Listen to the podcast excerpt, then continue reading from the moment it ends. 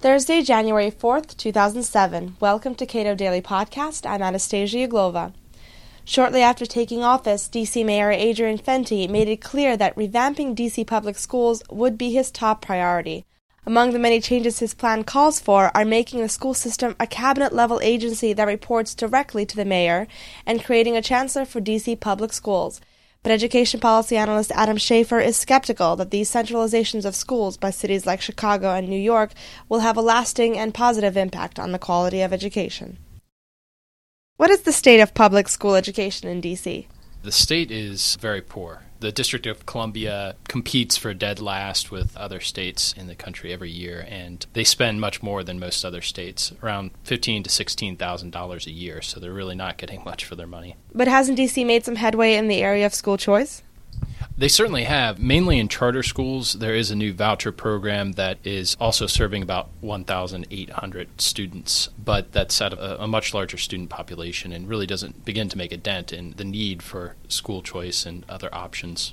So, what is Mayor Fenty's plan for public education? The details of his plan have yet to be released, but mayoral control usually includes dominance of a school board and other direct controls over education, usually budget and curriculum.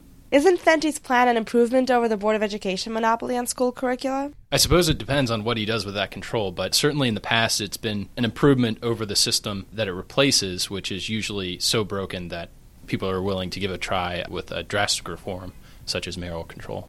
What has been the experience of other cities with school centralization? There has been some improvement. There hasn't been a lot of research. It's a little difficult to tease out the independent impact of the mayor taking control and other reforms that might be ongoing and other impacts from other state issues. So there's not a lot of good data out there. It does seem to have a minor impact on student achievement and solving some of the really egregious problems with budget problems and money not getting where it's supposed to go. But it doesn't fundamentally solve the root of the problem, which is a broken system.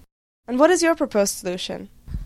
Expanding school choice in all its forms would be a great step charter schools, vouchers, education tax credits, I think, are the most promising in general and specifically for the District of Columbia. Uh, they have a high tax burden, specifically high individual and corporate income taxes. How do education tax credits work? Education tax credits are basically a waiving of your tax obligation. So every dollar that you spend on education, either donating to a scholarship organization or uh, spending directly on education expenses for your own child, you get a credit for that. So if you have a tax liability of $1,000, you owe the state $1,000.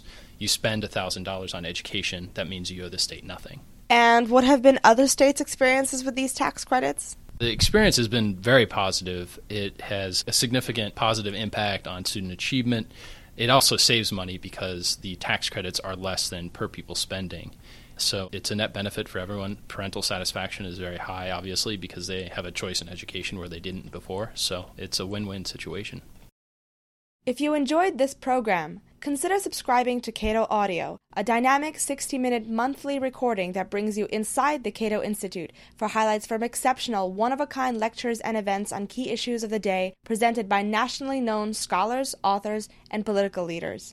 Cato Audio is available on our website as well as on iTunes and audible.com.